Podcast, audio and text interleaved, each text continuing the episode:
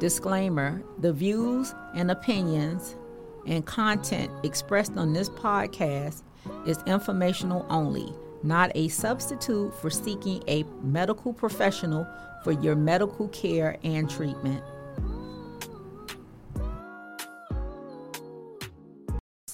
Uh, next, I would like to talk about uh, this condition that we see often in men uh, that that is bothersome as well, but it's something that goes along with uh, the aging of most men, and that's called benign prostatic hyperplasia.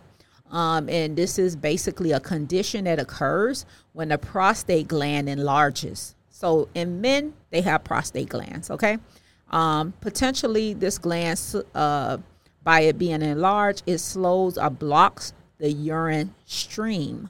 That's why I said with this uh, this this series, this podcast series that I'm talking about today, um, not only are these organs um, within the uh, repro- their reproductive organs, they also can affect uh, your uh, urinary system. Okay, not so much menopause in women, however, but in men, uh, an enlarged prostate will affect their uh, how the urine uh, is able to uh, exit the body. So, um, what happens with BPH? Well, BPH only occurs in men, and approximately 8% of men aged 31 to 40 have BPH. And men over 80 and over the age of 80, more than 80% of them will have BPH.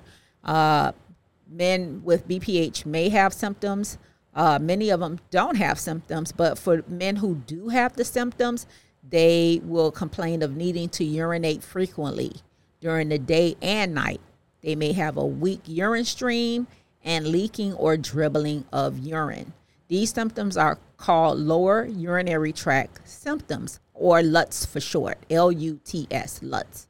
Uh, for men uh, who are experiencing these symptoms, it can cause a lot of changes in their lifestyles and cause them to actually seek out medication therapy and sometimes surgery if if uh, really severe. Um, so let's talk about the prostate gland right quick, okay? Just very briefly. Um, the prostate is a small gland and it is a part of the male reproductive system. It sits just below the bladder and in front of the rectum. The prostate is normally about the size of um, a walnut and um, is composed of several lobes or zones covered by an outer layer of tissue. It's the prostate is surrounded by the urethra and the and that's the tube that carries urine from the bladder through the penis and outside the body. So, what causes um, BPH? Um, it's not really clear why some men develop symptoms of BPH or lower, uh, lower urinary tract systems, but normally the prostate, once it enlarged to some degree, um, is due to advancing age. Once again, some some of these conditions are age related, but not always. Um, several hormones are required for BPH to develop, but these hormones alone do not cause the condition. Some experts believe that a family history of the condition increases a man's risk of developing BPH. Uh, frequency of sex and having a vasectomy do not increase a man's chance of developing BP, BPH. Uh, what's some of the symptoms? Once again, um, around the age of 45, some of these men can start complaining of frequent urination, especially at night, a hesitant, interrupted, or weak stream of urine, the need to urinate frequently, and leaking or dribbling of urine.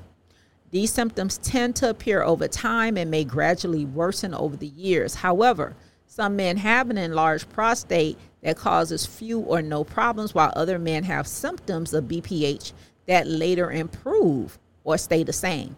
Some some men are not bothered by their symptoms, while others are. So, um, in a small percentage of men, untreated BPH can cause urinary retention, meaning the man is unable to empty the bladder. So the risk of this increases with age and the symptoms get worsened. Okay, that's in uh, a small percentage of men. Symptoms of BPH can also be caused by conditions including the prostate or the bladder or by bladder cancer, um, kidney stones, overactive bladder, Uh, overactive bladder causes a strong, frequent, uncomfortable need to urinate immediately. So, how do we diagnose BPH? Um, well, what happens is um, if you are following up with a provider, most providers um, will draw blood and test the blood, send a, a, blood specimen to see how high maybe your levels may be in a blood test called a, a prostate specific antigen. That's a, a, blood test to check to see if uh, the prostate may have high levels, indicating that um, you may have some type of uh, enlarged prostate, which may be concerning for cancer or not. So if these levels are elevated, um, the you know the cells, the prostate cells, would be able to um, this PSA, which is a protein produced by prostate cells. We know that this level may be increased in men with BPH, so we have to do um, you know workup about that. Um, also, we test by doing a rectal exam. So, uh, you know, a finger is placed in the um, in the anus, and we can feel for the prostate um, that way, and can see if it's smooth or if it's rigid or if it's any type of lumps or bumps. We are we're able to uh, pretty much evaluate your prostate in that manner. Um, also, with the urinalysis, we're looking to see if there's any uh, signs of uh, infection in the bladder, diabetes, or certain kidney disorders, just through a urine sample. So, um, having BPH does not increase your risk for prostate cancer. However, it is possible to have both BPH and prostate cancer at the same time. So, it's very important that if your PSA levels are high, we actually um, refer you to a urologist, and what they will do is probably a prostate, um, a biopsy of the prostate.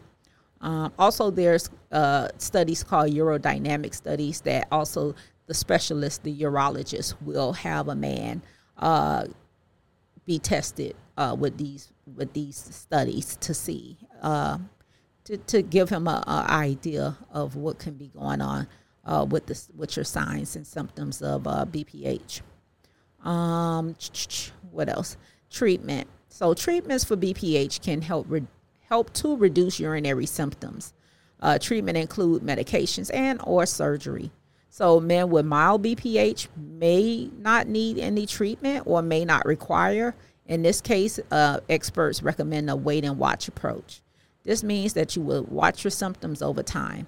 In some cases, BPH symptoms improve without treatment. However, men with moderate to severe symptoms usually require treatment, hands down. All right. Um, what else are we doing? Lifestyle changes. Uh, we um, can talk about behavioral modifications and therapies may be helpful, um, including uh, uh, fluids prior, not you know avoiding fluids prior to you going to bed, um, or before before going out as well to reduce consumption uh, uh, well, to reduce your uh, activity of going to the bathroom so frequently. Also, reducing consumption of uh, mild diuretics such as caffeine and alcohol. Those are considered diuretics, meaning that they will make you use the bathroom. Uh, pelvic floor muscle training, including the use of biofeedback, may particularly be helpful for pa- patients with urinary urgent, urgent problems. Uh, there's also um, we would um, talk about maybe um, avoiding medications that have antihistamines such as Benadryl and decongestants like Sudafed. Some of those medications will cause uh, urinary retention and they can cause the symptoms to worsen. So we uh, advise against those drugs. Lifestyle changes, once again, you know, making sure you uh, stop drinking fluids a few hours before bedtime or going out. Avoid a drink. Less fluids can make you go more often, like caffeine and alcohol, and double void. This means that after you empty your bladder, you wait a moment and try to do it again. Do not strain or push uh, to empty, but this may be helpful. Uh, the medications that we do give, um, that we prescribe for BPH, include uh, a group of uh, medications called alpha blockers. Um, these are um, also uh, phosphodiesterase inhibitors, alpha reductase inhibitors. Inhibitors. These are just different types of medication uh, uh, classifications of drugs that we use. Um, but uh, most of the name of those drugs are that's familiar with the public are Flomax, Finasteride. Those are the type of medications. Men can also have erectile dysfunction uh, because of some of the medications that we give. So that's why it's very important to talk to your urologist or your primary care pro- provider um, about the use of these medications and what would best suit you and your lifestyle. With the alpha blockers, what they do, these medications relax the muscles of the prostate and the bladder neck, which allows urine to flow more freely. And some of the medications in this category include a medication called Hytrin, Cardura, Flomax, um, uh, Rapaflo. These are some of the well-known medications that we use. Um, also, uh, they begin to work quickly and usually recommended as first-line treatment for men with mild to moderate symptoms. Um, some of the side effects associated with them are dizziness and low blood pressure after sitting or standing. So uh, this is why uh, you definitely have to have conversations with the provider to see if this medication would be safe for you to be prescribed and the side effects that come with it.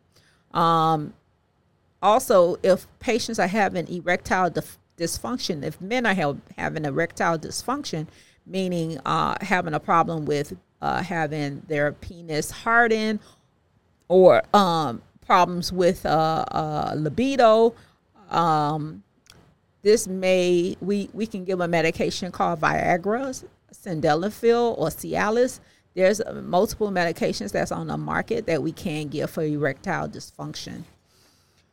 Um, also, with the uh, phosphodiesterase uh, inhibitors, uh, one of those medications um, they they use those for mild to moderate uh, lower, lower urinary symptoms. Uh, uh, tadalafil uh, has been demonstrated to improve uh, those symptoms. However, some studies have failed to show significance in urine flow. So, once again, you know, these are different classifications of medications, and it's up to the provider to decide which one is better. And the alpha reductase reductase inhibitors. The, the, the most popular one is finasteride, uh, that I talked to talked to you all about just a second ago. That one stops the prostate from growing further and and even cause it to shrink. So that's a very uh, good medication for the shrinkage and um, the growth of the prostate, um, with uh, helping uh, to work on those two two two areas. Um, though that particular medication has been found is it works better in men that have a very large prostate. Um, it can reduce the risk of urinary retention, um, and most men see an improvement after using it after six months of use with that. Okay, so um, those are the medications that's pretty much been on the market, and um, they they are either given in combination or by themselves the urologist will be able to uh, decide which one is better for you. Herbal medications. There are herbal medications that's been used for BPH, such, such as saw palmetto. Uh, it's commonly used in Europe for treatment. However, in the United States, uh, it really hasn't been shown any benefit in reducing the symptoms, and for this reason, we don't recommend the use of saw palmetto or other herbs. We pretty much um, stick to the um, the medications that's on the market. There's also trans uh, procedures that can be done. If medications don't relieve the symptoms of BPH, then there's surgery that's used to uh, remove or destroy some of the prostate tissue around the uh, urethra, which may be causing uh, the symptoms. And uh, um, there's a resection of the prostate that can be done. This procedure is called a TURP, which is uh, short for transurethral resection of the prostate. Um, this is used. This has been used extensively in the past and remains a common procedure for BPH. Um, however, however, this would have to be discussed at length because it do have the procedure is done while you're asleep and takes about 60 to 90 minutes. Um, patients have to stay overnight in the hospital after it, but complications can include bleeding, sexual dysfunction, most commonly problems with ejaculation, and problems with urination. So these are the type of uh, procedures that have to be discussed in, in uh, length with your uh, urologist. Ablation of the prostate, um, where there is um, electrical light or heat energy being used to destroy the tissue that's causing the enlar- enlargement. That's been used, the ablation, and other types of procedures. Um, there's many on the market, but um, for the sake of this podcast, I'm only just talking about the ones that's pretty much been out there and um, talked about the most. Um, and uh, there's also removal of the prostate that's last called a prostatectomy, uh, which is recommended for men who are healthy and have a very large prostate over 100 grams.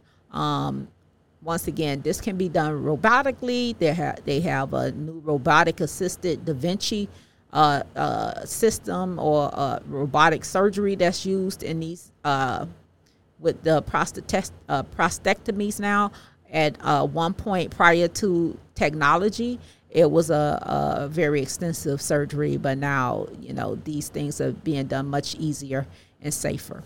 Um, that's about it um, that I have to cover with the prostate in men with a BPH. And uh, um, because most most men as they age they will have to deal with this issue and it's very important that as healthcare providers we talk to our uh, patient population about if you enjoyed this content, be sure to like, share, and subscribe to Help Me Holiday on our social media platforms or email me with questions at helpmeholiday at gmail.com.